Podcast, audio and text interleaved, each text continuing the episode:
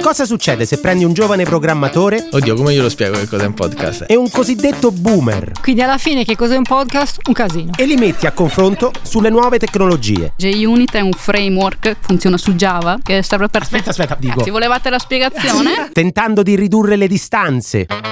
Ah, quello con tutti i cosi qua. Chi? Come si chiama? Il marito di quell'altra. della Chiaragni. Caragni? La Fera- Caragni? Non conosci? Ah, Feragni. Cercando di farli conoscere. È scemo mio nipote. Mettendoli alla prova con le domande di un quiz. Gli array allora si utilizzano in Java e sono dei contenitori. Se tu hai tante cose da contenere, convivono lì dentro.